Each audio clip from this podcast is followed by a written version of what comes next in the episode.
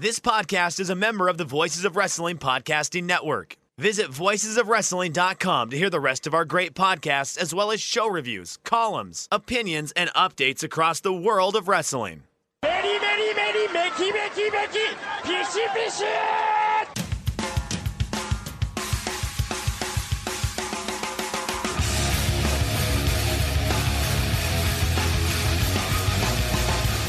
listening to the Voices of Wrestling podcast with your hosts, Joe Lanza X out and go listen to some boring podcast where they're, where they're afraid of their own shadow. Okay? Don't listen to Joe Lanza because Joe Lanza's not changing. and Rich Kraetsch. Give me a I name. like him. Who delivers this guy in a big spot? Joe, don't yell at me. Like In, in the big spot, who delivers better than this guy? Stop yelling at me. I agree. You are listening to the world's greatest wrestling podcast, the number one podcast in Isle of Man, the Voice of Wrestling flagship podcast. I am your host, the king of banter, the most compelling voice in wrestling media, a reasoned and well explained man, the leader of the hardcore wrestling intelligentsia, an internationally acclaimed broadcast journalist, as heard on BBC Radio, quoted by Forbes the man with the perfectly honed instincts, the Kenta Kobashi of sex, and a good family man, Joe Lanza. Now that is a proper introduction, befitting of the most compelling voice in wrestling media. Well, you will notice that the captain, Rich Kraetsch, the secretly sassy one, is not here today.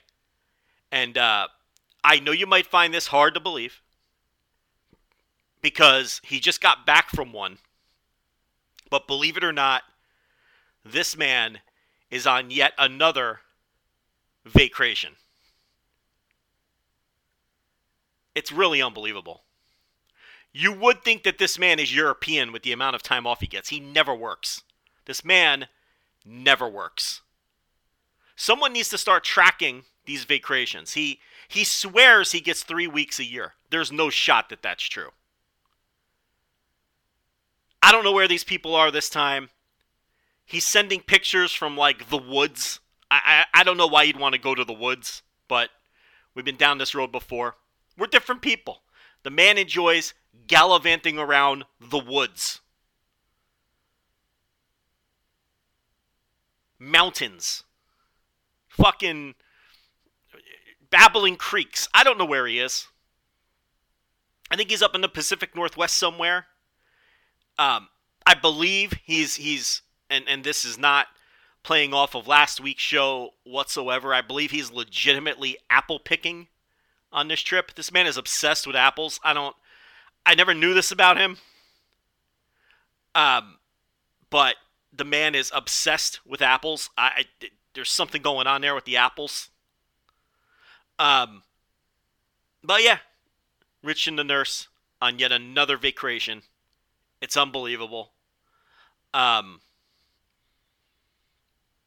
what can you do? You know, it's pretty crazy too. They're always the worst timed vacations imaginable. This man has taken vacations during WrestleMania week. Like 2018 or 19 or whatever it was. I mean, he has taken vac- vacations like in the middle of the G1. And not these hokey clap crowd G1s that nobody cares about. Daily G1 audio, by the way. Uh, Voice of Wrestling Patreon, $5 tier. Patreon.com slash Voices of Wrestling. Interest might be down in the tournament.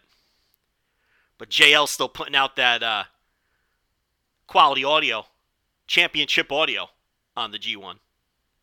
We might talk a little G1 later. I don't know. We'll see. I don't know. I don't know if we'll have enough time. Um. Yeah, and now he takes a vacation during the week of the biggest AEW show of all time and what might go down as um you know, a legendary transformative episode of Dynamite. It's just it's unbelievable the timing of the he he claims they're planned like a year in advance. I, it's crazy.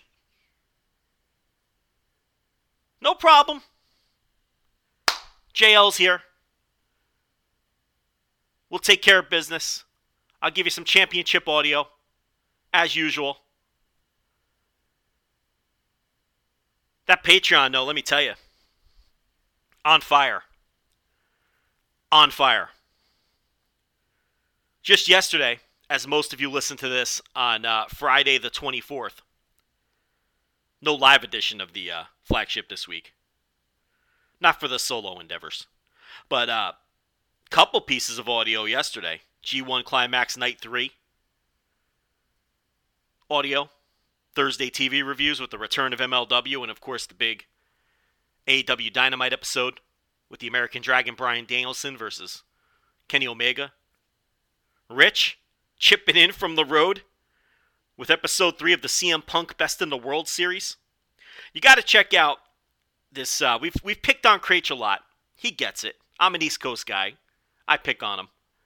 It's all in good fun. We all love you, Rich. Don't take it personal.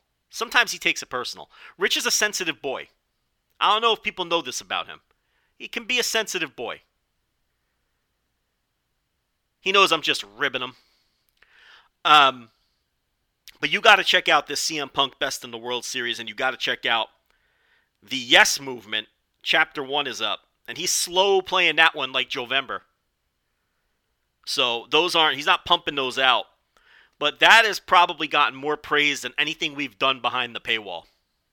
That Yes Movement, chapter one that he put out, covering uh, the career of Bryan Danielson.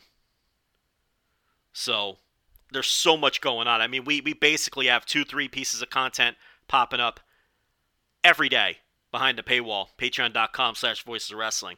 $5 gets you just about everything. $10 gets you all of it anything we've ever done.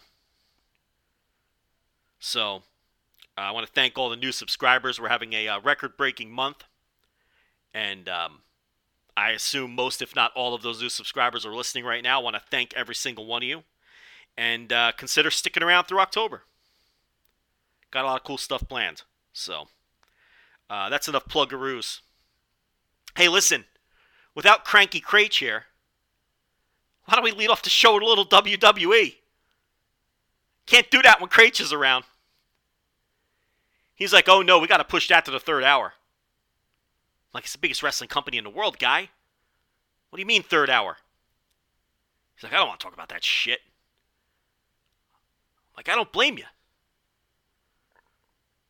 But yeah, without Cranky Kraetsch here, we could do a little WWE talk. Did you know that this weekend is the Extreme Rules pay per view. That's right. Get into it. Um, one year ago, actually, one year and two months ago, because for whatever reason the months don't line up here, was the horror show at Extreme Rules. Live from the Performance Center with zero fans. Do you remember this one? If not, allow me to refresh your memory. The Bray Wyatt Braun Strowman swamp fight was the main event of this show. One of Bra- uh, one of uh, Bray Wyatt's cinematic adventures. You know what else was on that show? Bayley versus Nikki Cross. You probably don't remember that one. Neither did I when I looked at the card. So many forgettable matches on these WWE pay per views. I could probably make up a match and say that it happened on the horror show at Extreme Rules last July, and none of you would call me out on it. I bet you I could do that. But now I can't because I gave it away, and you're all pulling it up on, you know, Wikipedia or the cage match.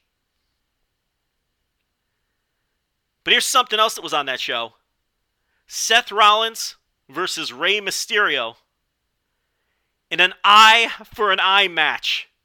In a match that can only be won when one competitor extracted the eye of their opponent.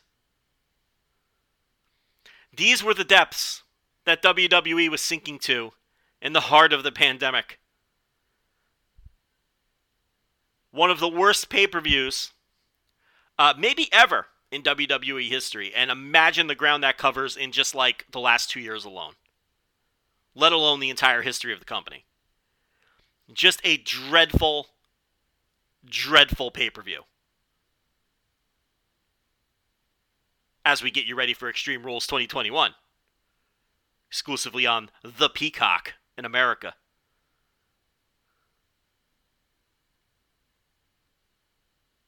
Before we talk about Extreme Rules, I want to follow up a conversation we had last week about Big E. And we may have been one of the only podcasts, major podcasts, that were negative on the Big E title win a couple of weeks ago. Basically, Rich and I don't trust that this company is going to give this man a fair and legitimate push. And basically, you know, two decades of precedent are the reason for that. Also, the fact that the build to the title win was downright atrocious. The man was wrestling on a pay per view pre show against Baron Corbin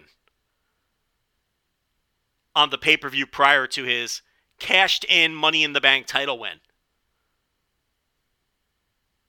Then he wins the ma- then he wins the title in a cliche Money in the Bank cash in, defeating Bobby Lashley, who just wrestled a grueling 20 minute match against a WWE legend in Randy Orton with an injured leg. Just, you know, total non heroic babyface stuff. With a weak build to the moment to begin with.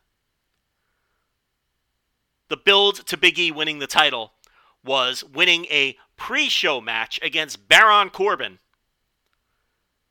at SummerSlam.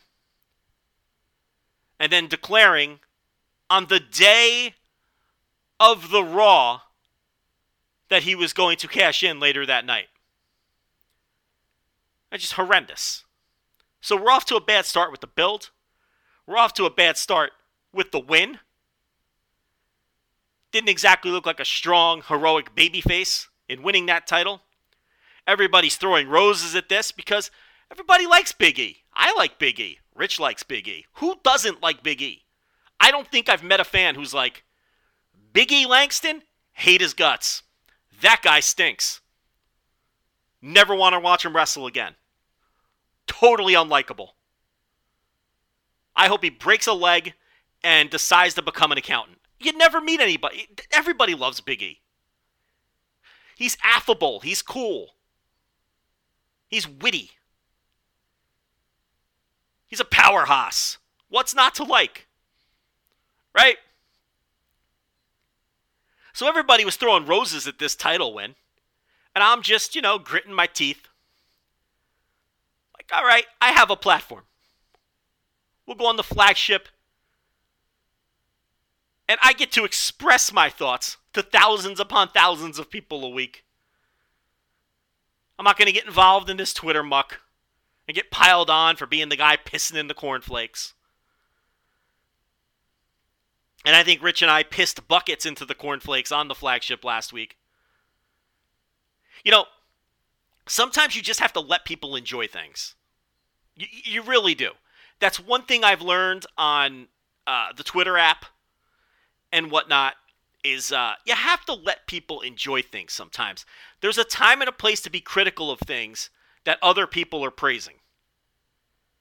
And sometimes you just have to let something get its roses. And then a couple days later, that's when you can come in with critiques if they're fair. And this was one of those times. You couldn't go shitting all over the Big E title win Monday night at 11:10 Eastern. You, you just you couldn't. you know you're going to come off like a curmudgeon, and people are going to be very skeptical of your opinions, of your analysis, because it's going to be assumed that you're trying to troll people who are just enjoying a moment. So, when you're in the pundit game, when it's your job to be critical, sometimes you have to know when to be critical. that's almost as important of knowing what to be critical of and and what to critique about things, right? When to be critical. And now we're a couple weeks into this thing. And all right, the build to the title win stunk. The title win itself stunk. They protected Lashley more than they protected Big E. We said that last week. We know it was probably an unpopular uh, take on the situation. But here we are a week later. And on Monday Night Raw, or for Monday Night Raw, they announce a huge six man tag.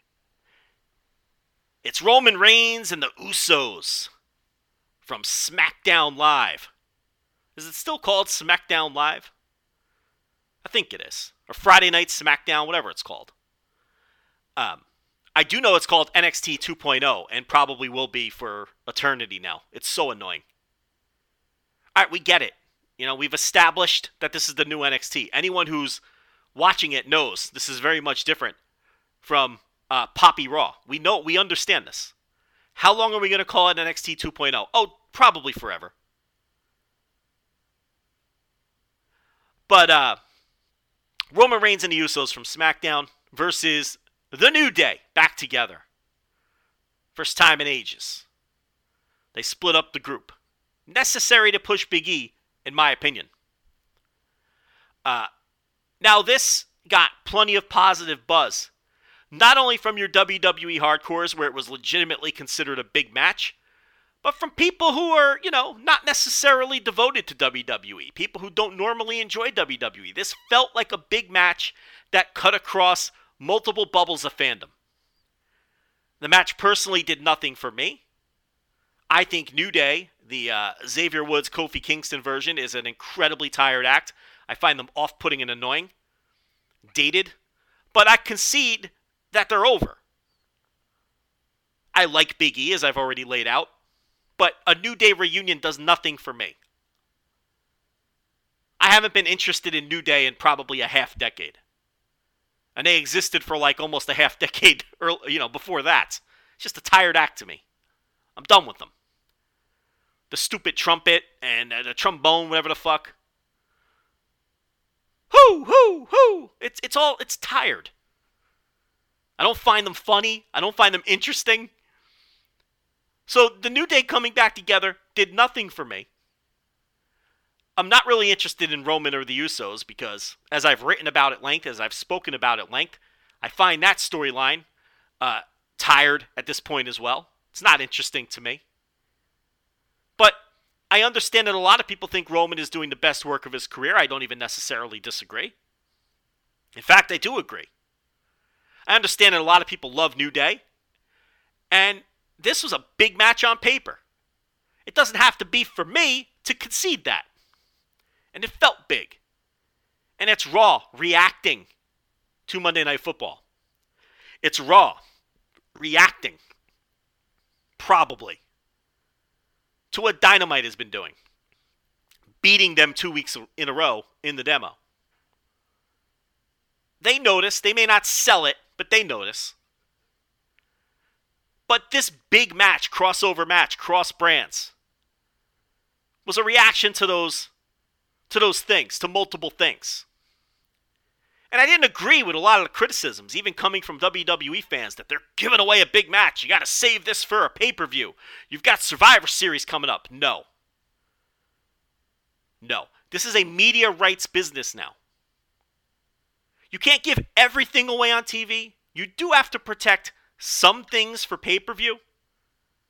You got to put, uh, you have to save some of your big matches for, for paywalls, okay? But it's perfectly acceptable to give away huge matches on TV. In fact, it's not only acceptable, it's advisable. We've talked about it at length here.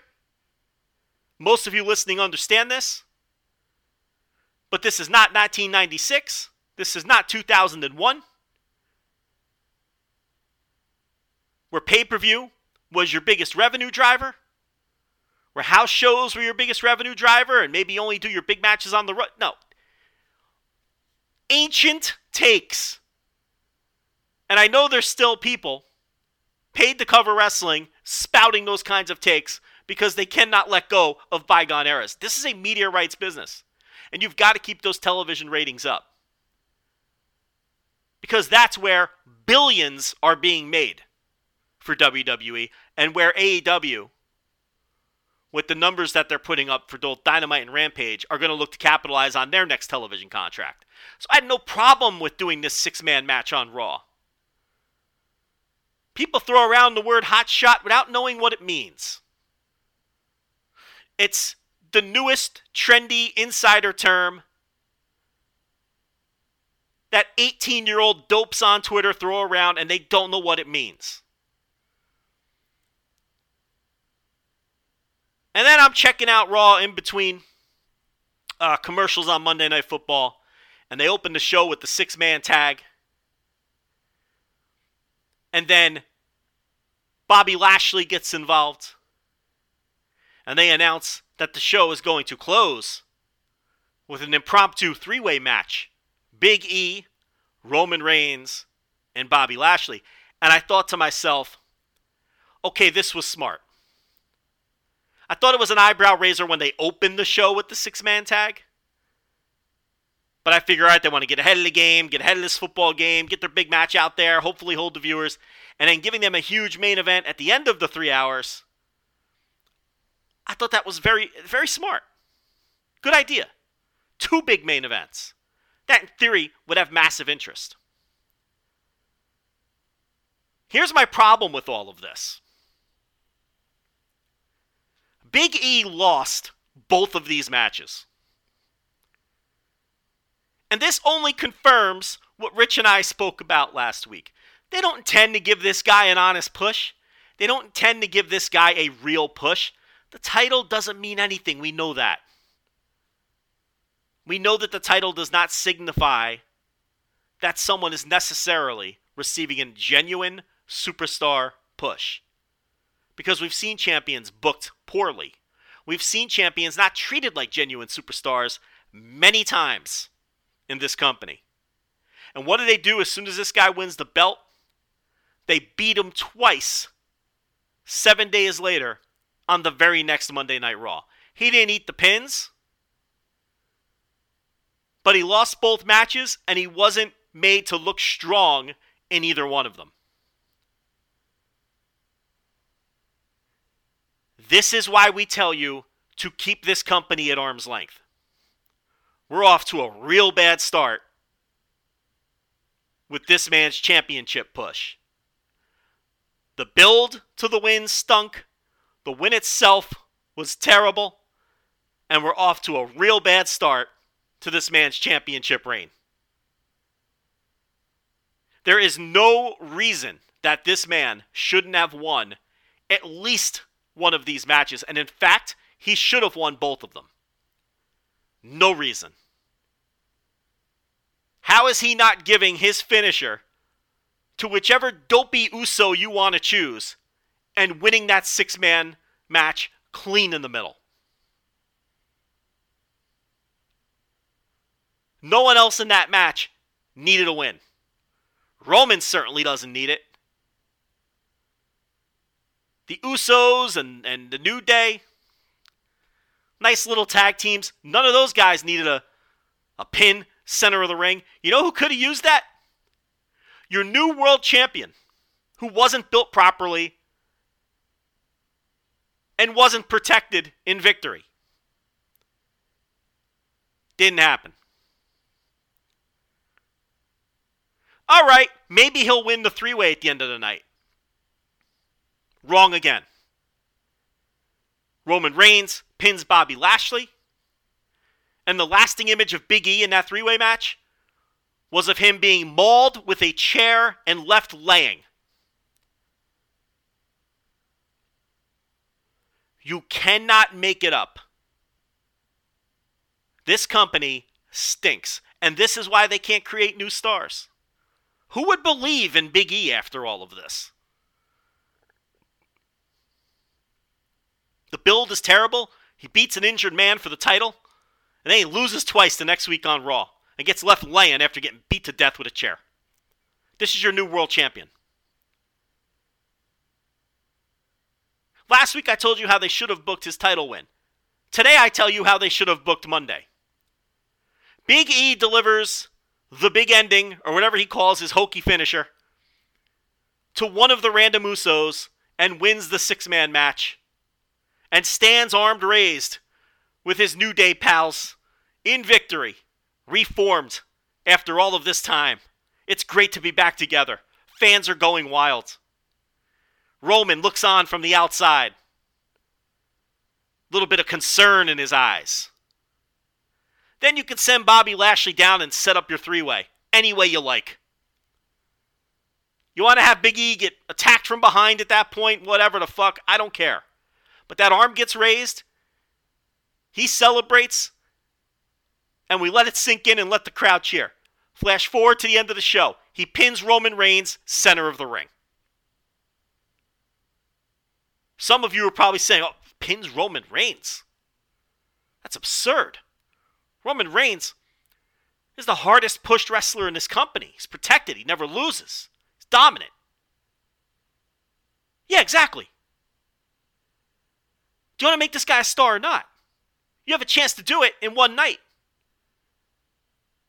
He wins the hype six man match that everybody's looking forward to and is excited about and tuning in for. And then he beats Roman Reigns, the biggest star in the company. That's how you make new stars. They beat the current stars. That's how it works. They don't get beaten down with a chair and left for dead. They don't know what they're doing. They also don't care. Because of those billion dollar media rights deals that I alluded to earlier. They're just going to keep pumping out their mediocre to bad content. And the fans that they do have seem to enjoy this shit for some reason.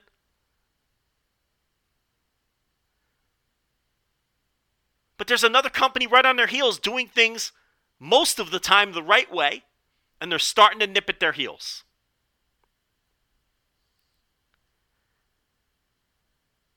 It wasn't that long ago that nobody thought Dynamite could beat WWE's C show, Poppy Raw. Destroyed them, left them in the dust, beat them so badly Triple H was demoted and the show was torn apart, reformatted, and half the roster got fired. That's how badly they got beat.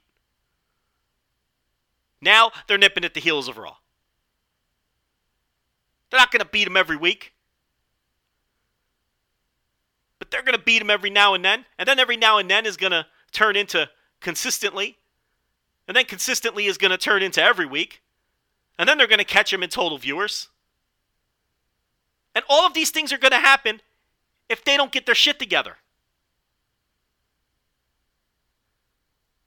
But where is any indication that any of this is going to change?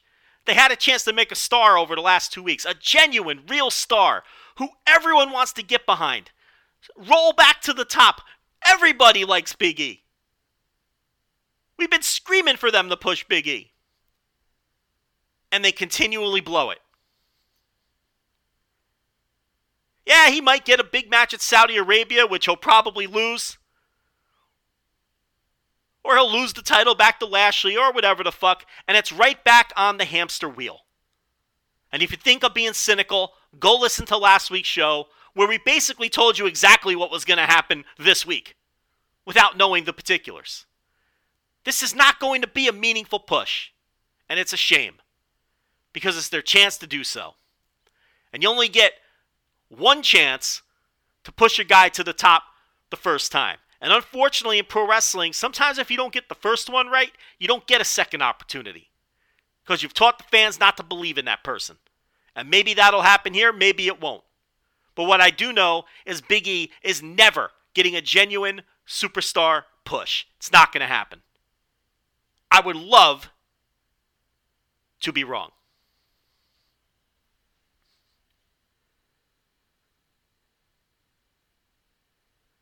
Let's look at this Extreme Rules show.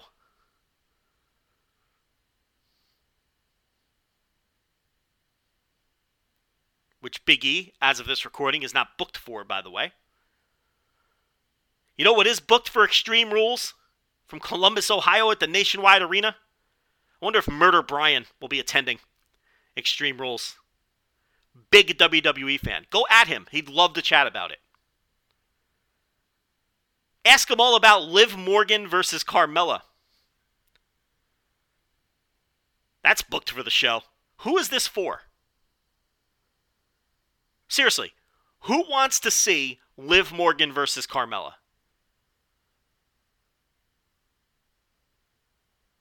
I know Liv Morgan has her fans. One of the funniest things I've heard was uh, one of our contributors, Andy Labar. I'm like, what is Liv Morgan's gimmick? And he nailed it. She's a velvet painting of a sad clown. That's her gimmick. That was the best description of Liv Morgan's gimmick that I've ever heard. A velvet painting of a sad clown. And she takes on the uh, the most beautiful woman in the world.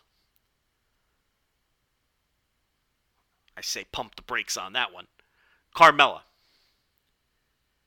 In a match that I can't imagine more than a couple thousand people could possibly give a shit about. Who could possibly give a shit about Liv Morgan versus Carmella? Next up, we've got the Usos defending against the Street Profits. That could be a good match.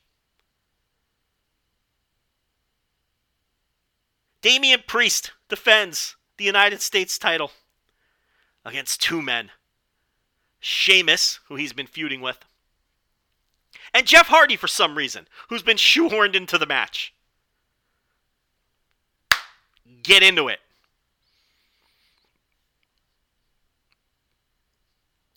You know, they've been treating Damian Priest pretty well, but it's impossible to get excited. This is like when I talk about NXT 2.0. We're all excited about Rex Steiner, Bron Breakker, 2Ks. But it's like, I get excited about that guy because he looks like the business and looks like he can be an enormous star. But then you remember, his future is this main roster. So what the fuck am I getting excited about? Everything on the main roster fucking stinks. So why would I be excited about Bron Breakker? And uh, you know they're gonna they're gonna blow it. He'll come up and do some goofy comedy. He'll get you know John Morrison's fucking water gun or something. You, can't trust this company. They don't get anything right. Becky Lynch versus Bianca Belair. Bianca Belair listen, she was the last example of where we had to come on this show and, uh, you know, explain to people, be the bad guys, and explain that they weren't making a star. And here we go, coming off of her humiliating eight second loss at WrestleMania. They're telling a story. Yeah, they're telling a terrible story that stinks and doesn't do her any favors. That's what they're doing. But you're right, it is a story. And she'll probably lose this match. What are the odds on this? Becky Lynch is minus 400. So uh, Vegas does not think that Bianca Belair is getting her revenge here. Now listen, Bianca Belair is eventually going to beat Becky Lynch for this title. There's no question about it. But it does not fucking matter. Man, we didn't need Cranky Kraetsch here. We got Cranky Lanza. What else is on this show? that unfortunately I'm going to have to sit through and pray that it's decent. Um, I'm not missing Sunday Night Football, though. I can promise you that. This is getting watched Monday morning after I drop the kid off at school. You think I'm wasting a second of Sunday Night Football on this dreck? You're out of your mind. Uh, Charlotte Flair against Alexa Bliss.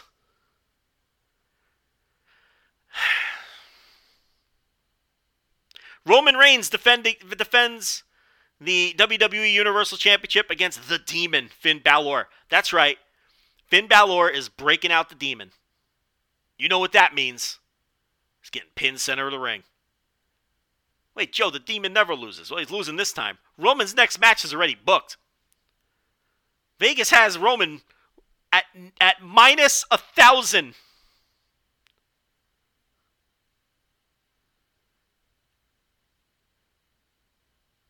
It's a lame duck match.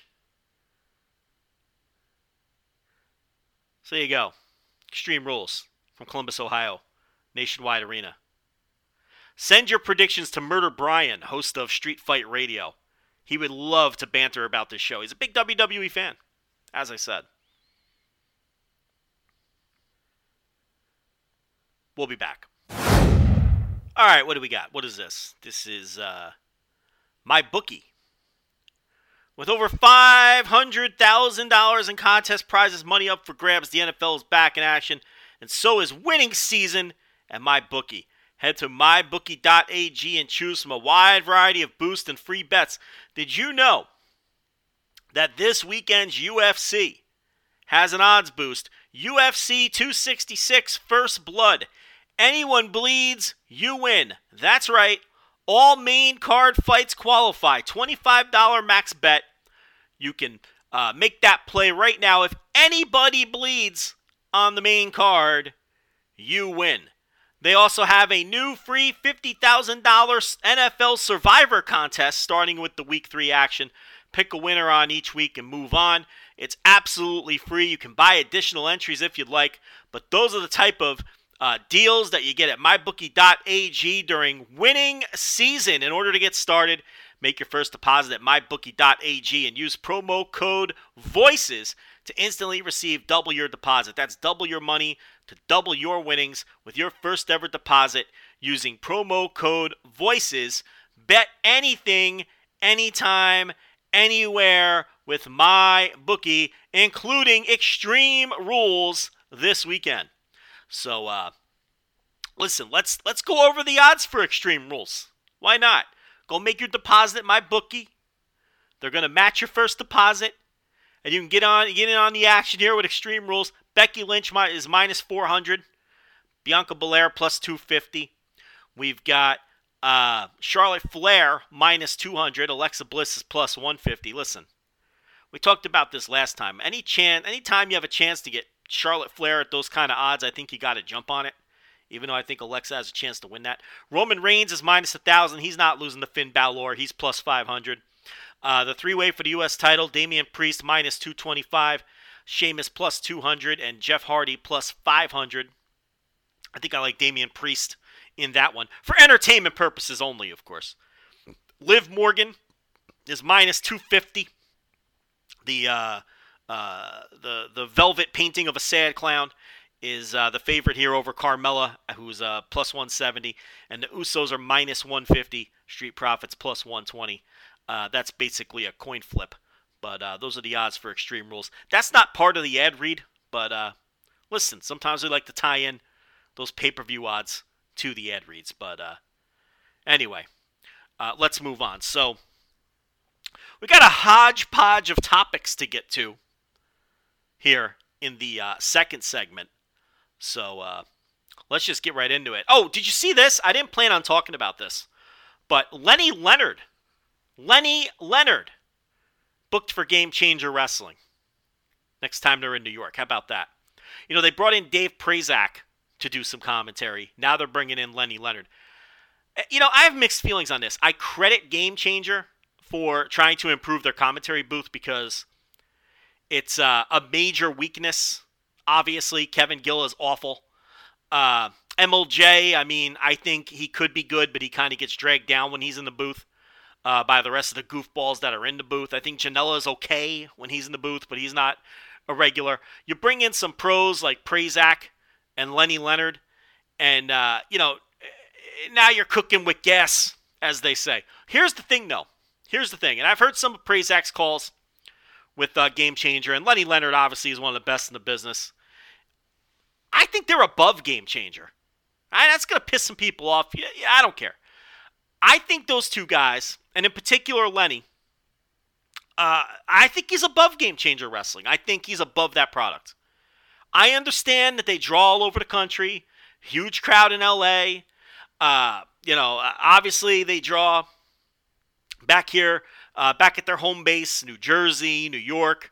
Um, you know, the, the the Philadelphia area. You know, South Jersey, of course, uh, at the show, the former Showboat Casino uh, in Atlantic City. I understand that. I understand they draw wherever they go. and uh, you know, the, and they're probably the, the most high profile indie right now. Uh, even though I don't love the promotion, you guys all know that. But the product itself, I feel like, is beneath Lenny Leonard. I just I can't picture him calling like I don't know some scramble with Atticus Cogar and and fucking Billie Starkz. I just it, it doesn't. I, I don't know. G Raver fucking maiming himself in a you know falling off a ladder through a pane of glass. I I I just I can't wrap my head around Lenny Leonard calling that kind of action. So, um, but good for him. I mean, you know, he deserves to get booked. Uh, I feel like, you know, Ring of Honor gave him a shot there with the with the women's tournament a couple of shows back, and um, you know, I, I don't know why AEW hasn't picked up the phone. I mean, I'd be all over Lenny Leonard for either uh, those YouTube shows or shit. I mean, I'd put him on, you know, I'd put him on TV to be honest with you.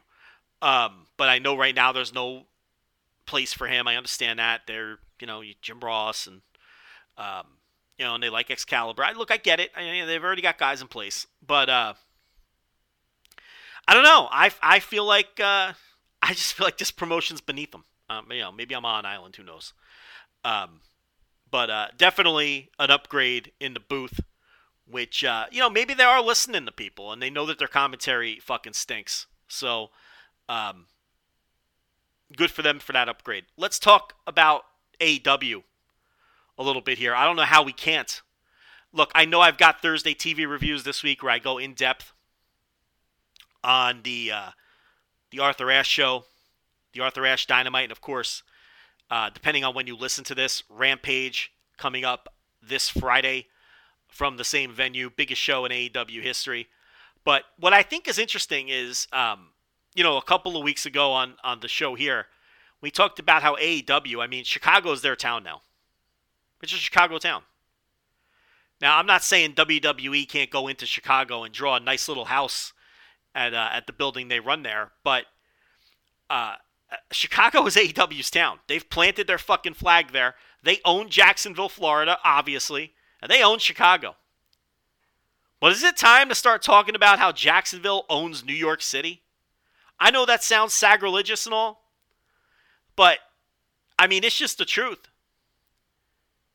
You you look at WWE running SmackDown from Madison Square Garden and they put 9,000 tickets on sale and could barely sell 6,000 of them. They pressed the panic button. They turned that SmackDown into a super show, meaning both Raw and SmackDown wrestlers on the card. And that doesn't work. They still can't push the measly 9,000 tickets. This is Madison Square Garden. Antonino Rocca, look him up. Bruno Sammartino, the house that Bruno built. Three generations of McMahons promoting this building. Pedro Morales, Bob Backlund, John Cena, who they had to convince to work one more show beyond SummerSlam to sell some tickets on this MSG show. So they put John Cena on the lineup to work a dark match. And they finally fight and crawl to the 9,000 tickets sold. And give John Cena credit. He moved tickets during this whole little mini run he was on. Did a nice job. That's why he's John Cena. That's why he's a Hall of Famer. They slowly open up more sections, 200 tickets at a time, and they crawl to 10,000 sold. Meanwhile, across the street in Queens, Orange Cassidy and Johnny Hungy are filling up Arthur Ashe Stadium to the tune of 20,000. Meanwhile, in the house that Bruno built, we're barely fighting and scratching and crawling to 10K with John Cena on the card. So they're slowly opening up sections 200 tickets here, 200 tickets there. And about a week before the show, they get it up to 11,000. Keep in mind, this is MSG. Instant sellouts for decades. The home base. Nobody ever said, oh, you're going to work in Connecticut. No. It was, oh, he's leaving the territory. He's going to New York. This is their town. So eventually they get up to about 11,000 tickets sold before the day of the show. They open up 2,000 more seats. Allegedly sell 2,000 more tickets day of. They've got 13,000 people in the building. I strongly suspect those last 2,000 were comps, but let's give them the benefit of the doubt because it, it's really immaterial to the point I'm going to make. So they had 13,000 people in the building and they lied up to 14.2. 14.2 and change was the number they gave on the air. In the house that Bruno built, WWE is lying up to 14 and change. They used to lie up to 27, 28,000 in this building. Now they're lying up to 14 and change. It's humiliating.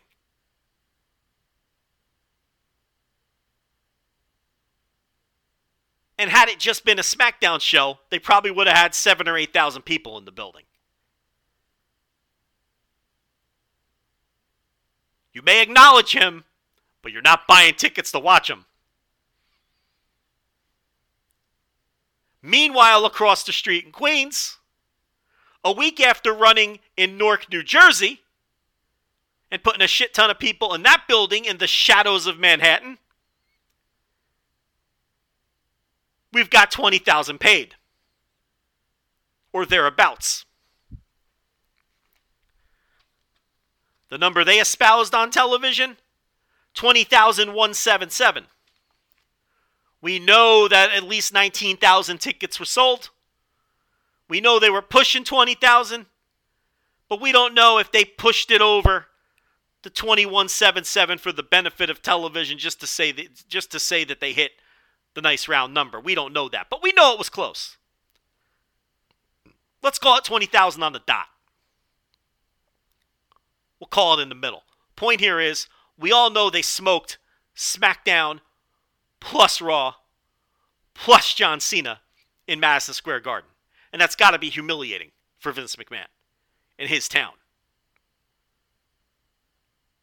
Especially since AEW just ran Newark a week before, and you have to think that the Venn diagram of people who held tickets to both show, uh, you know, crossed over to some degree.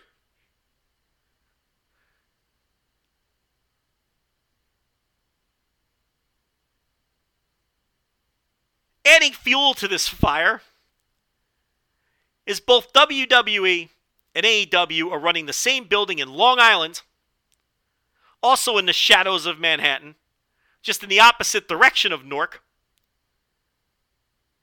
one week apart. At last check, AEW is doubling the ticket sales for their Dynamite show in that building versus the Raw show running one week apart. Doubling.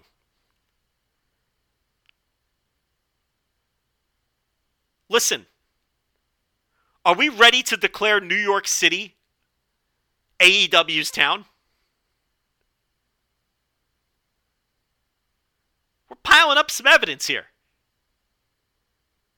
The ticket buying public is spoken. Three times now.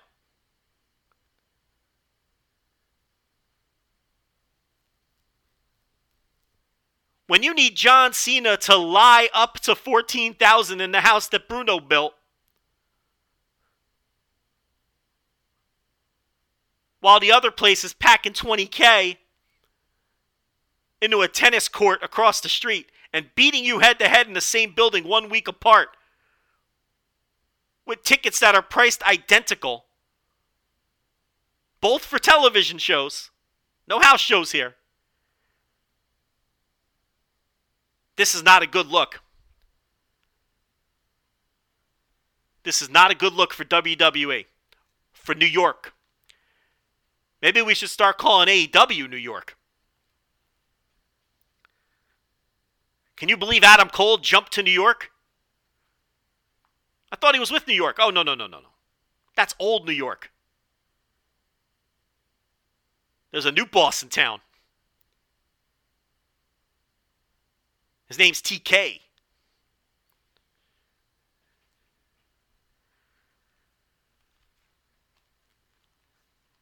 We'll see on the next swing. I mean, but it, it, it, sure looks to me like AEW has taken over New York, which is incomprehensible. You would never think. WWE's won some battles, you know, they they they won Houston. They've won a couple of other cities head to head. But Chicago and New York? Listen, let me tell you something. AEW will trade five Houstons for one New York. AEW will trade all the Des Moines, Iowas, and Sheboygan, Wisconsins. And, uh, you know, whatever other Midwest city you want me to insult for one Chicago. Trust me. This is not good. What was good was dynamite. The American Dragon Bryan Danielson is back.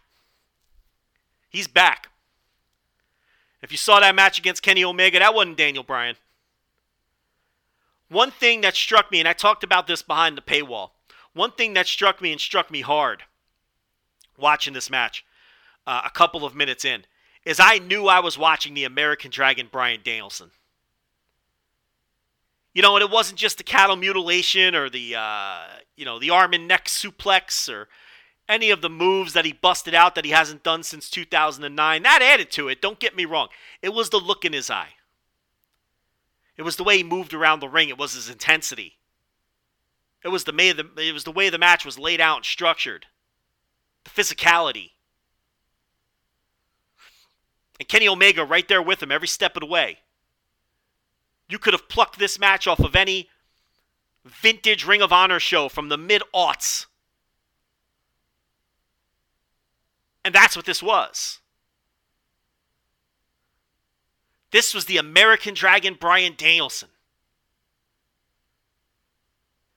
And I couldn't believe the dichotomy between his work on this show and his WWE work, and how I hadn't noticed the drastic differences between that work but it was obvious and it was striking. And um, the point I want to make, because I don't want to repeat the uh, the entire oral essay that I gave behind the paywall on this topic. But the point I want to make in this direction, $5 tier, patreon.com slash voices of wrestling if you want to hear more about the return of Bryan Danielson, the American Dragon. But the point I wanted to make off of this was it's uh it's time to retire the yes chant. It really is. It's got to go. And it has to go because it, it, it doesn't serve a purpose anymore. It represents a wrestler that doesn't exist. Daniel Bryan doesn't exist anymore. Daniel Bryan was the subject of the Yes movement, not the American Dragon Bryan Danielson. The Yes chant was the fans' way of saying, that the company was wrong, that WWE was wrong. WWE says no to Daniel Bryan, we say yes. It didn't start off that way. That wasn't the original intent, but that's what it became. That's what the chant represented. But the American Dragon is not the plucky underdog that the big bad wrestling promotion refused to push and didn't see the potential in. The American Dragon is not the flying goat The American Dragon is not the guy that was in a cartoon tag team with Kane. The American Dragon is not the guy who lost in five seconds to Sheamus at WrestleMania. The American Dragon is not the guy who wrestled with tongue firmly planted in cheek for the majority of his WWE run. That was Daniel Bryan. And what we learned this past Wednesday is is Bryan Danielson knows the difference between Daniel Bryan and the American Dragon. He's cognizant of it and he knows the difference. And he doesn't even want you to do the yes chant anymore. He's imploring you to stop. Partially because he wants to respect the IP of his previous employer, who he has respect for, and who he has no ill will with and partially because he knows what I'm saying is true. The yes chant is for Daniel Bryan, and Daniel Bryan is ancient history. Daniel Bryan is gone. Daniel Bryan no longer exists, nor should that chant. It's a relic It should be left in the past. It served its purpose. It was fun at the time. It comes across as a dated relic of an era and a wrestler that no longer exists. It does not serve a purpose for the American Dragon in AEW. He's not held down He's not presented as an underdog. He's presented as one of the best wrestlers in the world. He's treated with the reverence that he deserves, as arguably the greatest American wrestler of all time. There's no point for a countercultural chant to stick it to management because there's no management to stick it to here. They know what they have in this man. They're not doing everything in their power to hold him back. They're not presenting him as a B plus player, a plucky underdog. They're not sticking him in the Wyatt family to attempt to cool him off because he's getting too hot, and that's not the plan. So the chant serves no purpose. It's just a reminder of a run that, quite honestly, and you may feel differently, I did not enjoy. I have no nostalgic feelings for the Daniel Bryan WWE run. I hold it in no reverence. I I thought it sucked 90% of the time. I cringed at the Flying Goat. I hated the Kane tag team. I was annoyed at them not utilizing this incredible generational talent to his fullest potential. As a fan, I didn't like the run. I was disappointed when he re signed. That part of the run was was the worst yet. They blew the return of one of the greatest wrestlers in the history of the United States one of the greatest wrestlers of this generation. Compare the return of CM Punk to the return of Daniel Bryan some three years ago. His first match, he teamed with Shane McMahon. His first feud was with Big Cass. It was blown immediately. We mocked the Daniel Bryan Dream Match tour that everybody swore he was going to go on. And of course we were right, and it never came to fruition. Of course we were right.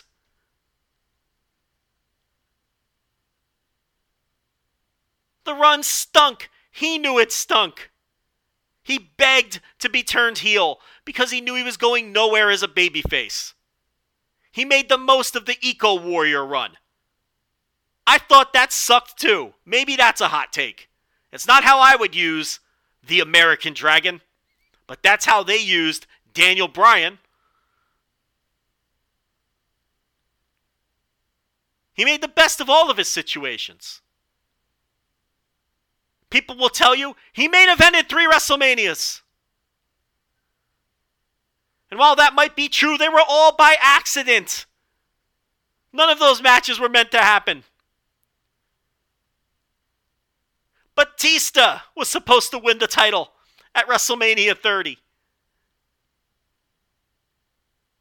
The fans forced their will and forced Daniel Bryan into that match. They never wanted him in that match, let alone to win it.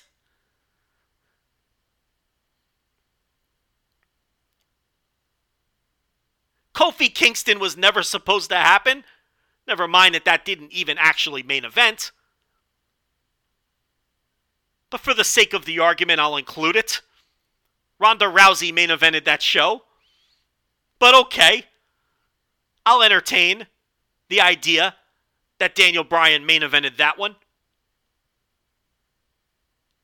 But Kofi was the accidental main eventer in that one. The fans forced their will with Kofi the same way they did with Daniel Bryan several years earlier. It was another accidental main event. And yeah, it was a great match and a great moment, but it was never meant to be. Nothing Bryan did in that company that was positive was meant to be. If they had their way, he would have remained a mid carder the whole run. They didn't have a choice. The yes chant forced their hand. But we don't need it anymore.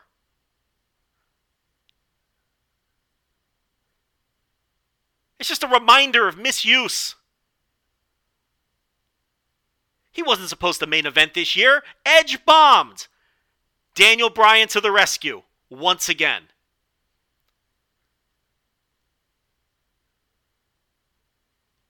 I have no nostalgic feelings for that run. The majority of it was utter shit, and I'm sorry that you have to hear that. Yeah, he had some good matches. It was a waste of the prime of a legendary career. And I don't care who needs to hear it. But now American Dragon is back. Let's leave the chant where it belongs. In the past with Daniel Bryan.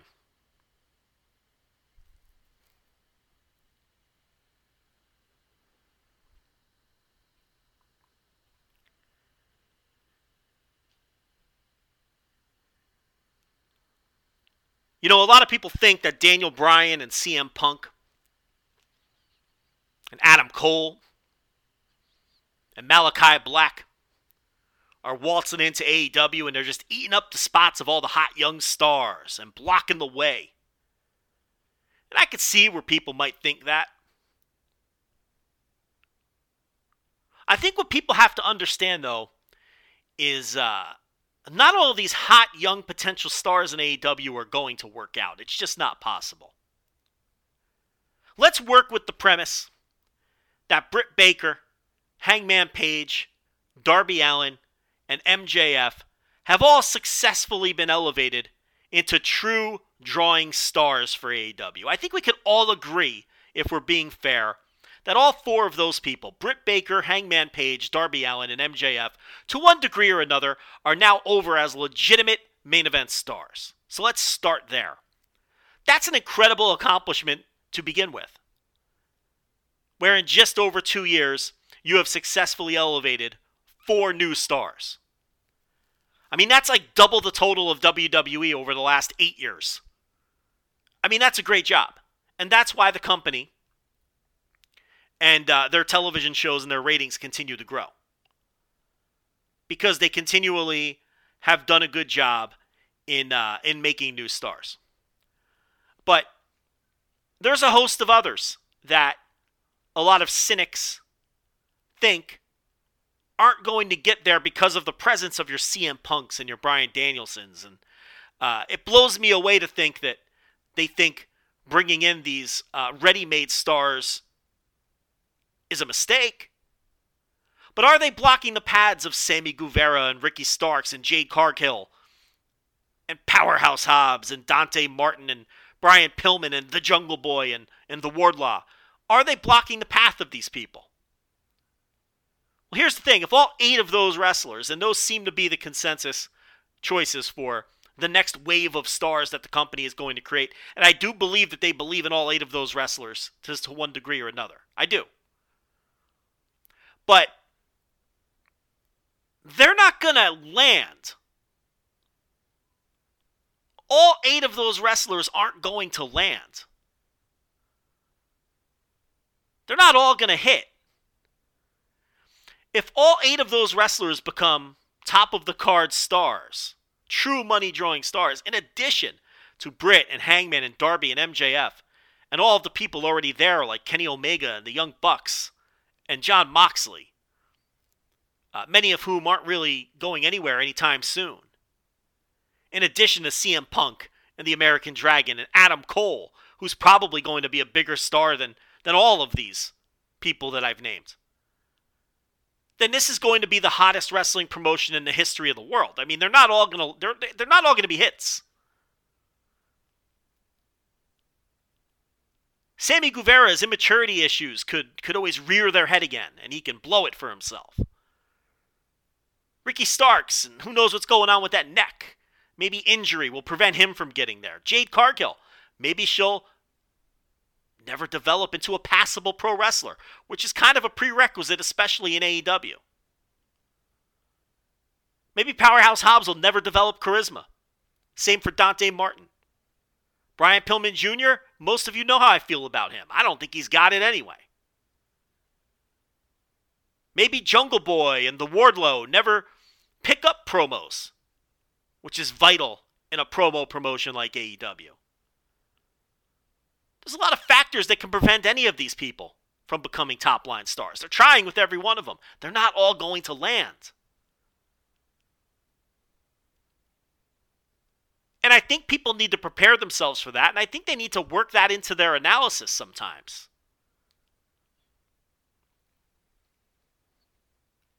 You know, maybe CM Punk is blocking the path for some of these people, and maybe he's not. But I know that CM Punk is boosting business now. And I know that CM Punk can help get some of these people over the hump. Maybe CM Punk has a feud with one of the people I named that helped get them over to the next level. That's Punk's stated goal coming into this company. But if somebody like Adam Cole comes in with youth on his side and a built in fan base, over as fuck, and he does take a spot that may have gone to one of those names that I just threw out there, and he does become a top line money drawing star, that's not a bad thing. Shit's getting competitive in AEW. You got a loaded roster. And that's a good thing. It's not a bad thing.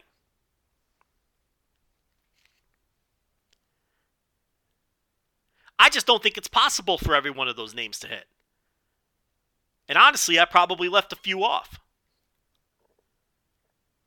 I think Tony Khan's done a tremendous job. I think he's proved himself as uh, as just a very smart booker. He understands um, how to get people over. He's demonstrating an ability to get new stars over. I didn't believe in Britt Baker at all. I was proven wrong. But listen, they're not all going to make it. And that's okay. Some of these names are going to fall by the wayside or have nice careers as mid carders or upper mid carders. Because the best booker in the world isn't going to turn all of these people into stars. And I just think people need to be realistic about that. We'll be back with segment three. All right, what's next? Hello Fresh? Is that what we have here? With Hello Fresh, you get fresh, pre measured ingredients and mouth-watering seasonal recipes delivered right to your door. Skip trips to the grocery store and count on Hello Fresh to make home cooking easy, fun, and affordable. That's why HelloFresh is America's number one meal kit. Look, fall is busy. We all know this. Joe Lanza always talks about how busy fall can be. But HelloFresh recipes save time you'd otherwise spend meal planning, shopping, chopping ingredients. It's a waste of time. So you can get back to what really matters in the fall, like watching football uh, in your den on your four TVs. Uh, HelloFresh offers 50 menu and market items to choose from every week. They've got vegetarian meals, calorie smart choices if you're into that, to extra special gourmet options if you're Mr. Fancy Pants.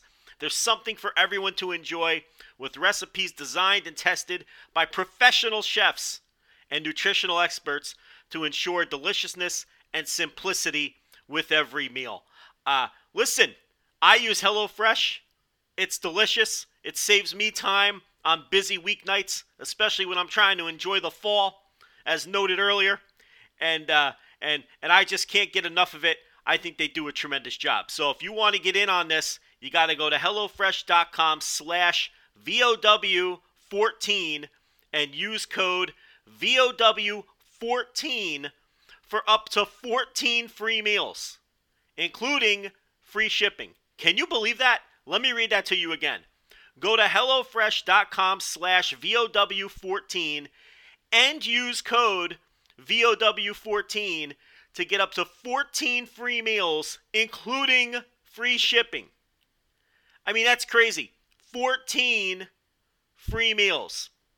So uh, uh, definitely go there. Definitely do that. Get your free meals for America's number one meal kit, HelloFresh. All right, so I wanted to talk about this uh, RevPro High Stakes show, which uh, took place on the what was the date on that? I believe it was the 22nd. No, it wasn't the 22nd. It was actually the uh, the 19th. So this uh, RevPro High Stakes show from September 19th, back in York Hall. And uh, look, I enjoyed the hell out of this show. I, I I know I say it every time, and I know that sometimes I probably sound like a broken record but RevPro is just so well booked. Uh, you can see if you follow the promotion and watch it on a show in, show out basis, okay, uh, you can see things come together and understand why uh, certain booking decisions were made four shows ago sometimes when you're watching the current show and you can see how well thought out everything is and this show even in an encapsulation just this show in a vacuum I thought was very well booked in terms of uh, the way the show was laid out. Things that happened early in the show played out at the end of the show, and the bell to bell quality of the matches was excellent as well. Uh, there wasn't a single match on this show that I would call bad. There wasn't a single match on this show uh, that I would say was uh, anything less than uh, slightly above average. It really was an enjoyable watch from start to finish. There's a ton of uh, booking nuance that I want to dig into and talk to you guys about.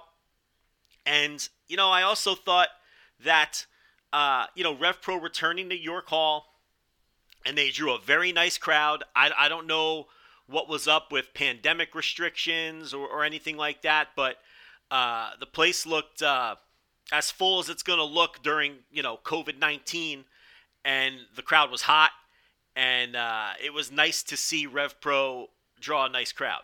Uh, they were one of the first British promotions to come back during the pandemic and post speaking out and all of that. And they did their empty room shows last year during the heart of the pandemic.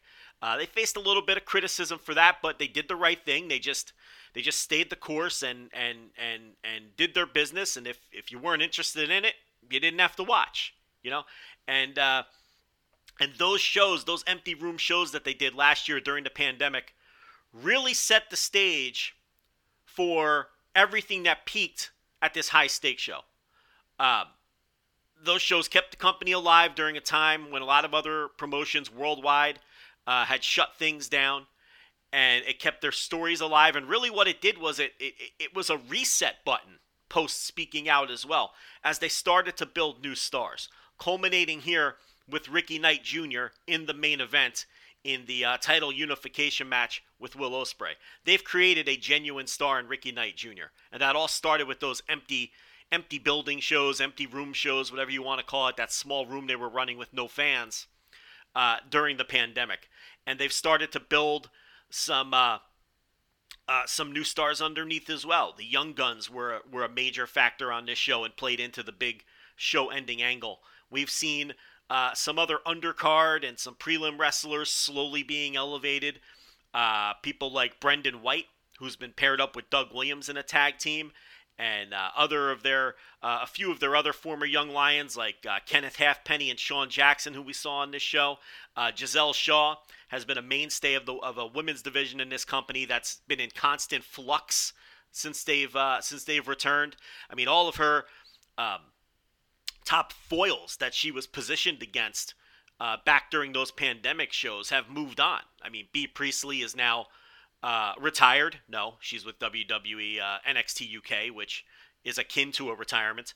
Uh, Jamie Hayter is now with AEW, and, and you know, so that division uh, just was constantly being blown up. They lost uh, Sky Smithson for a while, but then ended up getting Sky Smithson back. And uh, and Shaw had an excellent match on this show against Hyan that we'll talk about in a few minutes here when we start running down the card. But look, I'm not I'm someone who was skeptical that British wrestling was dead. Obviously, British wrestling has been through a lot. A lot of it uh, self-imposed by people who are, are no longer involved in the scene. And you know, I kind of deferred to the people who were closest to it, who lived there, uh, you know, who insisted that it was going to be dead and it wasn't able to, wasn't going to be able to ever recover or come back from this. But I don't know. My perfectly honed instincts always thought otherwise. I thought that, uh, look, there's no question that British wrestling has taken a step back and is going to take a step back, and you know, progress essentially is dead. I mean, whatever this this version of progress is on the WWE network, nobody uh, connects that or thinks it has anything to do with the previous version of, pro- of progress, which uh, really was something special in its place and time.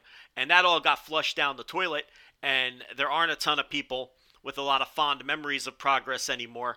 But I think even the people who uh, despise what progress came to represent and uh, the way everything went down last June, uh, they they could, uh, if they're being fair about it, they'd look back and say that progress uh, was something that was very special, at least in its time and place before it all fell apart.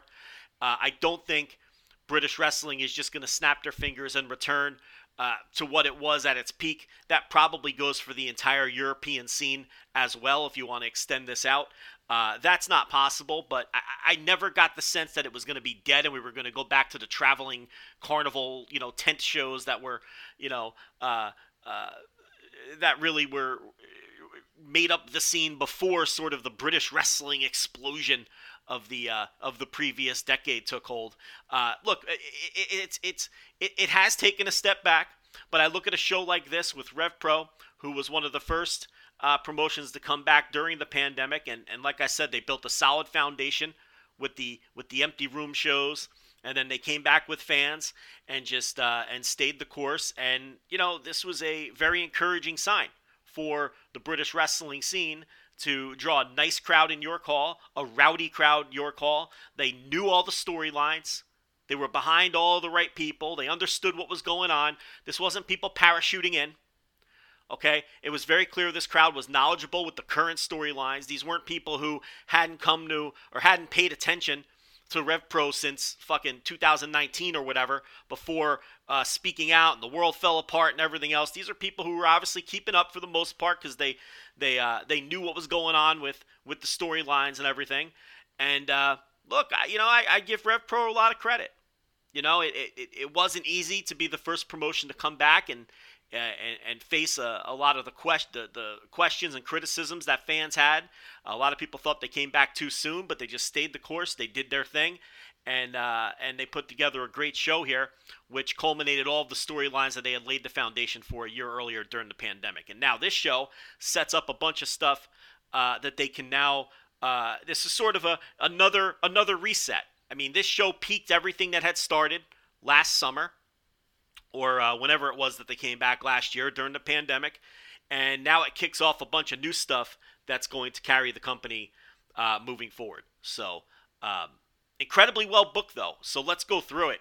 The opening match four way tag with the Young Guns, Sunshine Machine, which is Chuck Mambo and TK Cooper. Uh, team, T E A M, uh, Kenneth Halfpenny and Sean Jackson, and the aforementioned Brendan White and uh, his veteran partner, Doug Williams. The deal here is Brendan White is a guy who's just breaking out of sort of their version of the Young Lion system, and he's paired up with the veteran Doug Williams. Uh, they're very similar in, in style and, and whatnot, so the idea is he's learning from the veteran. Uh, team, Kenneth Halfpenny and Sean Jackson. Uh, two more guys that are sort of out of the Rev Pro training system, and they're working as heels right now. And then you have the Young Guns. Obviously, those are the two big prospects, um, two young wrestlers that Rev Pro is attempting to build up, and and and they would have a major presence at the end of the show as well. They had recently uh, on shows leading up to this sort of been taken under the wing of heel Will Ospreay, who's kind of getting in these young guys' heads, and that's kind of the story there. And then Sunshine Machine, which is Chuck Mambo, you know, British wrestling veteran from the before times, and uh, TK Cooper, whose career has just uh, been snake bitten ever since he broke his leg or his ankle or whatever it was um, in New York City a couple of years ago, and then things falling apart with uh, with his tag team and his girl. And listen, I, am not going to go through all of that drama, but uh, he's trying to rebuild his career, and he's a really talented guy. And I hope things work out for him. And and I think Rev Pro is probably the best place right now for him to uh, to to really plant this flag and and uh, and try to rebuild the momentum that he had going before uh, everything just fell apart for him.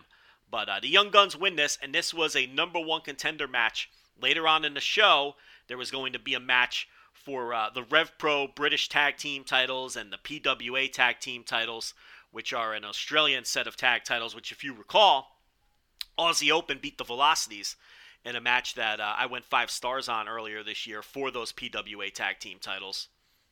So we had a unification match there for those two sets of titles, and the winner of this four way, which was the Young Guns, uh, were being uh, positioned as the number one contenders for whoever won later in the night. So store that away. We're not done talking about the Young Guns as they win the four way opening tag, which you guys know I don't like three and four ways, but if you're going to open the show with it and it's going to have a little bit of meaning, and look, this is, you know, this was a fun little three star uh, spot fest style opening bout, and the right team won. Next up was Shota Umino versus Dan Maloney. You guys know I've been hard on Shota Umino. He hasn't looked great at all. In fact, I think he's looked flat out bad in uh, uh, during the Rev Pro restart. But he's starting to get himself in better shape. He's still over with the crowd. He was never not over. Let me make that clear. The Rev Pro fans love this guy. Even when he was having those shitty matches when he first came back with his little pot belly, he, the fans were still behind him and they were behind him here. And Dan Maloney's a beast. I can't say enough good things about Dan Maloney. It worries me a little that he's still work in progress shows. I don't want him anywhere near progress. I don't want him near anywhere the WWE extended universe because I think uh, eventually someone's going to get eyes on him, and he's been in their system before. So, uh, you know, he's improved. He's worked hard on his body. He's worked hard on his in ring. He's a completely different wrestler. If you haven't seen him wrestle in the last two years or so, and uh, Shota Umino and Dan Maloney went out there and had themselves a G1 quality style match here uh, on the undercard of this show. I mean, this would have fit right in on one of the G1 shows going on right now. It's like the second or third match out that gets, you know, 12 or 13 minutes, and they go out there and kill it and give you a three and a half star match. That's what this was. And uh, I'm to lay off Umino for a while because I thought he looked good physically. I thought he looked good in this match. And then he would be involved in the show closing angle as well. So, um, good stuff, Shota Umino and Dan Maloney. Triple threat match. Why are they calling it that? That's WWE verbiage. You know I hate that shit. It's a three way match. Michael Oku, Chris Ridgeway, and Robbie X. You know, I'm looking at cage match. Maybe cage match. D- does Rev Pro call it triple threat? I don't know the answer to that. And I wasn't really paying attention during the show to what they called it. But I, I hate when other companies use WWE verbiage. It's a fucking three way match. Um, anyway, Oku successfully defends his uh, undisputed British Cruiserweight title over Chris Ridgeway and Robbie X. I love Robbie X as a worker. I've talked about it a million times. I think he struggles a little bit when it comes to charisma. Uh, he doesn't look the way he works, if that makes sense. Like he works in such a way that doesn't match his look. And uh, it's funny because at one point I said he should probably wrestle under a mask because I thought it would help his charisma. And then I come to find out that years ago he did actually wrestle under a mask. So uh, uh, he tried that already. But uh, no, he's a he's a he's a solid guy to have on your undercard. I don't think he's anyone that you could ever push as a top line guy or anything. But he's a solid as hell worker. Chris Ridgeway, I don't know. I'm up and down on him. I'm up and down on Ridgeway. I, I, you know, sometimes I'm like, yeah, I'm really into this guy. Other times I'm like, I don't know, he kind of sucks. Um, but he was okay here. But Oku, who uh, would have a second match on this night later on, successfully defends his cruiserweight title in this three-way. We had Yota Tsuji versus Mark Haskins. The story here is Yota Tsuji. There's a couple stories here. Yota Tsuji, number one, he hasn't won a match in Rev Pro yet, and they were pounding that home on the commentary. The other story here is he turned Lord Gideon Grey down for a spot in Legion. And he's wrestling a Legion member in this one, in Mark Haskins. So there's a lot going on here from a booking perspective and a storyline perspective. And Tsuji looks like the business. He comes out in this outfit now, which is like, I don't know, some kind of monk looking outfit. And then uh, he's, he is also in tremendous shape. He's gotten in better shape since he's left New Japan. And he has a chance to work some matches here where he's not restricted by the Young Lion structure, right? So uh, him and Haskins went out here and had a hell of a match. And Tsuji finally picks up his first Rev Pro win. And uh, he is once again confronted by Lord Gideon Grey, who implores him to join Legion. And uh, Tsuji turns him down again and beats him up. So uh, I don't know where this is going.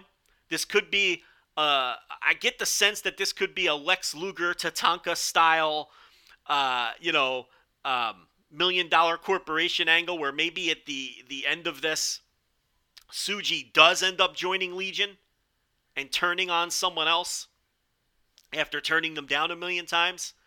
Uh, because I do think that Tsuji ultimately works better as a heel. But the fans love him he he's really over with these fans in the same way that Shota Umino is because I think there's a lot of crossover between Rev Pro fans and New Japan. I think a lot of these fans follow New Japan. They like that these uh, that these guys come over for excursion from New Japan, and they get behind them and they have fun with it. So Tsuji is over. This storyline where he refuses to join Legion seems to be over, and he finally picks up his first win over uh, a Legion member, no less, by beating Mark Haskins. Again, very entertaining match.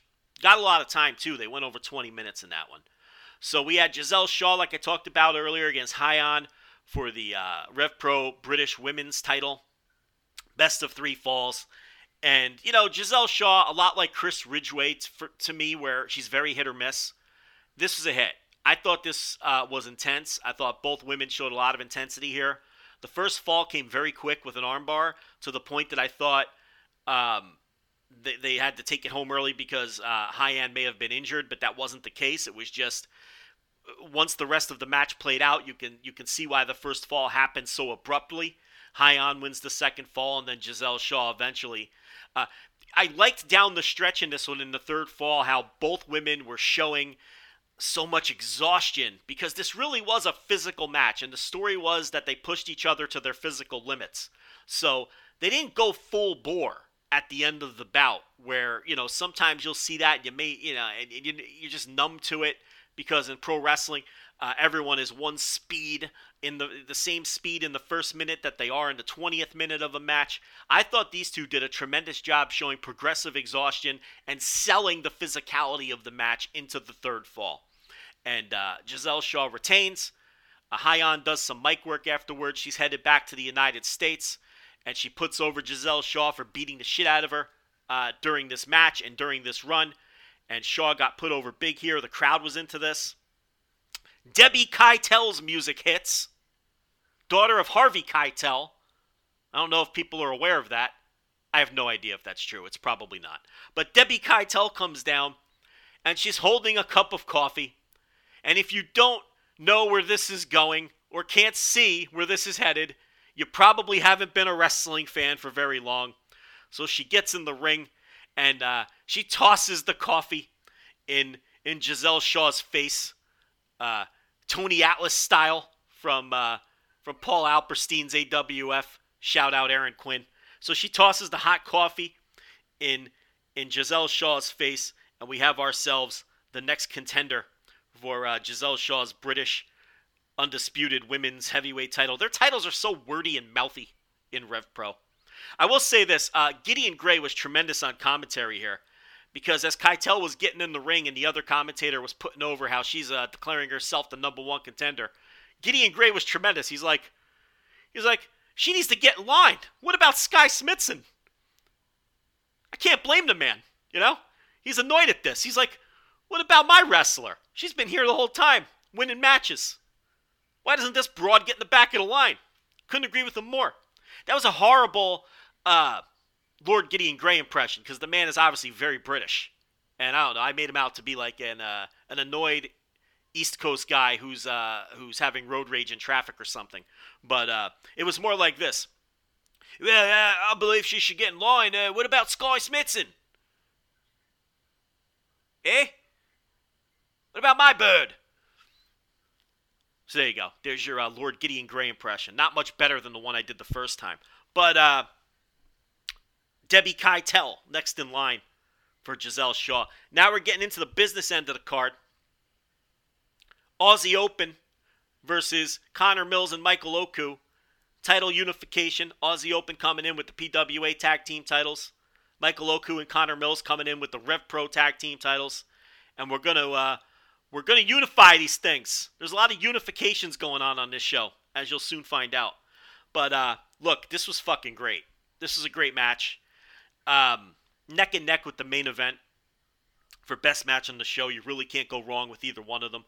Aussie Open, and I'm kind of jumping ahead here, but they are going to blow New Japan fans' minds when they show up there. I mean, they not only are they a great tag team and, and, and quite possibly uh, the best tag team in the world right now, and yes, that includes the Young Bucks. Um, but they are just perfect for the New Japan house style. Perfect. They are going to fit in like a glove. They are going to have great matches with everybody they get into the ring with. And you know, I love Kyle Fletcher. I love that he's added some meat to on the bones, which is something he needed to do. He was painfully thin a couple of years ago. He's uh, he's added some bulk, and he's going to need that bulk. And he's basically a mini Haas at this point, because um, he's he was always a tall guy, but now he's added some bulk. And uh, I think his work is just uh, is just tremendous, particularly for a wrestler of his age. How old is Kyle Fletcher? I think he's still extremely young. He's 22 years old. Okay? Uh, but I want to talk about Mark Davis for a minute because, you know, if it ever comes to this, and I don't know if it will, if they stick around New Japan long enough to the point where these guys are getting booked in G1s and things like that, Mark Davis is just made and built to have banger 10 and 11 minute G1 matches against the likes of Tomohiro Ishii and Hiroki Goto. I mean, he's just built for it. If it ever comes to that, I don't know if it will. It takes a while to book tag guys in the G1 and all. I understand that. Who knows how long they'll be there. But if they're long term for New Japan and they're there for three or four years and it gets to the point where they're getting booked in G1s, I am just salivating for Mark Davis singles matches against uh, a good chunk of that New Japan roster. I mean, uh, you know, he, he never gets talked up. I mean, and, and we're guilty of it too. Everybody's, you know, busy talking about Kyle Fletcher, you know, this this early 20s phenom. Uh, yeah, he's going to be so great. And people ignore Davis. This guy's, this guy's fantastic. You know, and in the, in the tag match against Velocities earlier this year, and even in this match, I thought he was the standout. I thought he was the standout in both of the matches. Now, I have to give credit to Connor Mills, who I've often called the Jordan Oliver of Europe. Okay, but uh, he held his own here. This was, you know, people told me. I think it may have been uh, Ian Hamilton. Um, if it was someone else, I'm sorry. But I heard from a couple different people that Connor Mills really stepped up his game in this match. And uh, I was skeptical, but Connor Mills held his own uh, in this match for sure. And as far as Michael Oku goes, uh, the one thing that was lost with the empty arena Rev Pro shows was Oku kind of got exposed a little because his biggest strength is crowd connection. He's got that rare special connection with the crowd. And that's what helped him so much on the come up a few years ago when he was really making a name on the uh, on the UK scene. And you know, with the crowd back here at York Hall, you saw that come out again in full force. I mean, especially in a match like this where they're positioned as underdogs, wrestling against larger men, and they're doing a lot of selling and they're they're taking big bumps. That's where it really shines. You know, and and uh, Oku's had some singles matches. I mean, the, the match against, I believe, Pac a few years ago, where it really came out as well. He's so good in the underdog role because of that unique crowd connection that he has. And it really shined through here. And this match was just a perfect storm. Mills and Oku are perfect opponents for Aussie Open, similar to Velocities because they're so much smaller and they can get tossed around. You got Oku in York Hall where he has that connection with the fans, and it just all came together. I don't know if this was better than the Velocities match, but it's in the same neighborhood. This is one of the best tag team matches of the year. And Aussie Open now has two of them, and they're just they're peaking at the right time. They're headed to New Japan. They're going to be part of Empire. More on that in a minute and uh, and they're going to blow people's minds. They really are. If you're not familiar with them at all, or if you're only vaguely familiar with them, maybe you saw them at WrestleMania weekend in New Orleans a few years ago before they were a finished, polished act. They didn't really get over uh, uh, that great that year. I remember being there and fans heckling them and, and all of that, but uh, they they're really peaking, and I, I truly believe that they're in the conversation for the best tag team in the world. Um, I feel like if Tony Khan ever sets eyes on these guys, he's going to try to uh, get his claws into them. I think he'd be foolish not to, especially as uh, we move forward and, and hopefully the world opens up a little more. But uh, yeah, they're they're going to kill it in New Japan. They really are. So uh, let's get into this main event: Will Ospreay versus Ricky Knight Jr. Rev Pro undisputed British heavyweight title, and the Rev Pro British heavyweight title unification. Uh, listen, I, don't make me explain and unwind all of this. Okay, uh, let me do the Cliff Notes version for those who don't know what's going on here. Uh, Ricky Knight Jr. Uh, won a tournament for a title of a company that was absorbed by Rev Pro, and the idea all along was the winner of that tournament would then unify that title with the Rev Pro Undisputed British Heavyweight Championship. Um, in an eventual match, and this was the eventual match. So that's the Cliff Notes version of what's going on here. I know some of the verbiage is confusing, but we're finally going to have one champion under the Rev Pro banner. Not like we didn't, because the title Will has was really considered, you know, their quote unquote world title, and is the title that you're probably familiar with, you know, people like Tomohiro Ishii um, holding in the past, and and uh, Zack Sabre Jr. and and uh, Minoru Suzuki held that title, I believe. Shibata many years ago. So uh, that's the title that you're probably most familiar with from Rev Pro. The Ricky Knight Jr. title, that Rev Pro British, uh, uh, the title that uh, that he's unified into the Rev. You, you know what? Forget. You guys get what I'm saying. Enough of this. I'm confusing myself now. The point here is now there's truly one title, even though no one considered the other title a real world title anyway. So that's all you need to know. Um, as far as this match goes, uh, look, this was great. And when you're talking about long term storytelling coming together in a match, you had that here.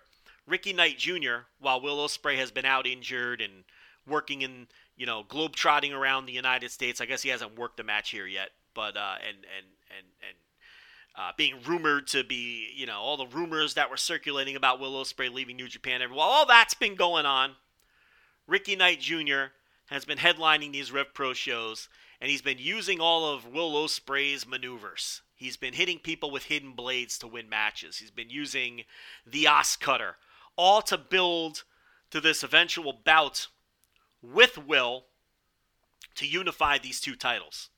And if you recall, last November, Will Ospreay won the first encounter between these two when Ricky Knight Jr. challenged for the British heavyweight title uh, the first time. That coming off a great tag match where Kyle Fletcher and Ricky Knight Jr. defeated Michael Oku and Will Ospreay to set up that title match. Rich and I talked about both of those matches and both of those shows. Those were two of those uh, empty arena shows, those epic encounter shows that Rev Pro was doing at the time during the pandemic. And uh, so there's some history here. They've been building Ricky Knight Jr. up for this. He uh, he wins the tournament to set up this unification match, and they went out there and killed it. And you know, the finish of the match in particular was notable because they weaved all of that long term storytelling into the finish. Uh, Ricky Knight Jr. uses an os cutter on Ospreay, which he had been teasing that he was going to do all of this time. And it looks like he has him beat. But he picks him up at the two count. And the crowd kind of, you know, they, they, they're all like, oh, but then they like boo a little bit, even though Ospreay's the heel, right? And then he takes off the elbow pad and he's like, no, I'm going to give this guy the hidden blade and I'm really going to put a definitive end to this and prove that I'm the new guy. But Ospreay uh, recovers and counters with this ridiculous flying knee, which looked phenomenal. And then hits a hidden blade of his own and he wins the match and retains the title. And Ricky Knight Jr. looks like an absolute goof who got too cocky for his own good. He survives this hellish match where they put each other through hell. And it was a great match. And then he gets too big for his own britches and he gets a little cocky. And you can't do that against the likes of Will Ospreay. And he blows it. So now, think of the fan emotion here. You know, he spit on Will earlier, so now there's like sympathy on Will all of a sudden. And we think that this could be like another like double turn situation. Now maybe Will, you know because then this is all intentional because of what was to come. They did a great job here manipulating fan emotion. So you don't know how to feel about all of this. Will's putting the boots to RKJ. Shota Umino makes the save to a large pop. The young guns, Will's hired guns, these these young guys who Will has gotten into the brain of, they run out to save Will from Shota Umino, so they're putting a beat down on Aminu. Now Aussie Open runs out to run off the young guns to a giant pop, and this is all escalating as each of these run ins uh, occur. This was like old school ECW arena style, what's going to happen next heat. So the Young Guns and Will Ospreay are outside of the ring, and uh, they've taken a powder. Aussie Open and Shota Umino are standing tall inside the ring. Ricky Knight Jr. is trying to catch his breath, right? And then out of nowhere, as Ospreay and the Young Guns slide back into the ring, Mark Davis delivers a lariat to Shota Umino. Nobody knows what to think now. And for a brief moment, they're still having their little standoff with the heels. And maybe you're thinking, okay, Maybe they're just badasses who feel like they don't need Shota here. Or they're standing up for themselves against the new number one contenders and, and Will Ospreay, who Kyle Fletcher has had issues with, uh, you know, in the past. That's what you're thinking in that brief moment. But then Ospreay turns on the young guns and super kicks one of them, and then the, the Aussie Open takes care of the other guy. And it's very apparent and clear what's happening at this point as Aussie Open has joined Will Ospreay. And Ospreay uh, was through with the young guns at this point. He used those guys. Whether it was a giant setup or he just saw a better opportunity with Aussie Open, they're old news. And they're back positioned as the baby faces they should be. And they'll chase Aussie Open for those tag team titles now. And Aussie Open, they get their Empire, their United Empire t shirts. They're the new members, and they're perfect. So this will bleed into New Japan as well. And the show ends uh, with heel Will Ospreay and heel Aussie Open and a pile of bodies surrounding them all around the ring. And now you've got your next year of Rev Pro all plotted out. Obviously, Ricky Knight Jr. is going to learn from his mistakes and is eventually going to unseat Will Ospreay, and it's going to be a great moment. They've done a great job building this guy up. The Young Guns are going to chase Aussie Open, and it's going to continue their elevation as they're working tag matches near the top of the card with arguably the best tag team in the world. Shota Umino, he'll be in the mix. He'll probably have a title match with Will Ospreay at some point. He's already called him out. So there's all kinds of wheels in motion and things happening in Rev Pro right now. A perfectly booked show. The culmination of everything they started last year during the pandemic. A great crowd in York Hall. And I don't want to say Brit Wrestling is back, but Rev Pro's back. And they're just staying in their lane and they're doing their thing and they're pumping out good shows. And for the people who want wrestling back in the UK, they've got a good promotion to sink their teeth into. I know that doesn't include everybody. Maybe you've thrown your hands at wrestling. If you have, you're not listening to me anymore. So I'm not talking to you. Maybe you're not quite ready to jump back into wrestling yet. I get it. But for those that are, you got Rev Pro. That's a start. Can't recommend the top two matches enough. And if you want to watch the match start to finish, there's not a single match that'll let you down. Good show.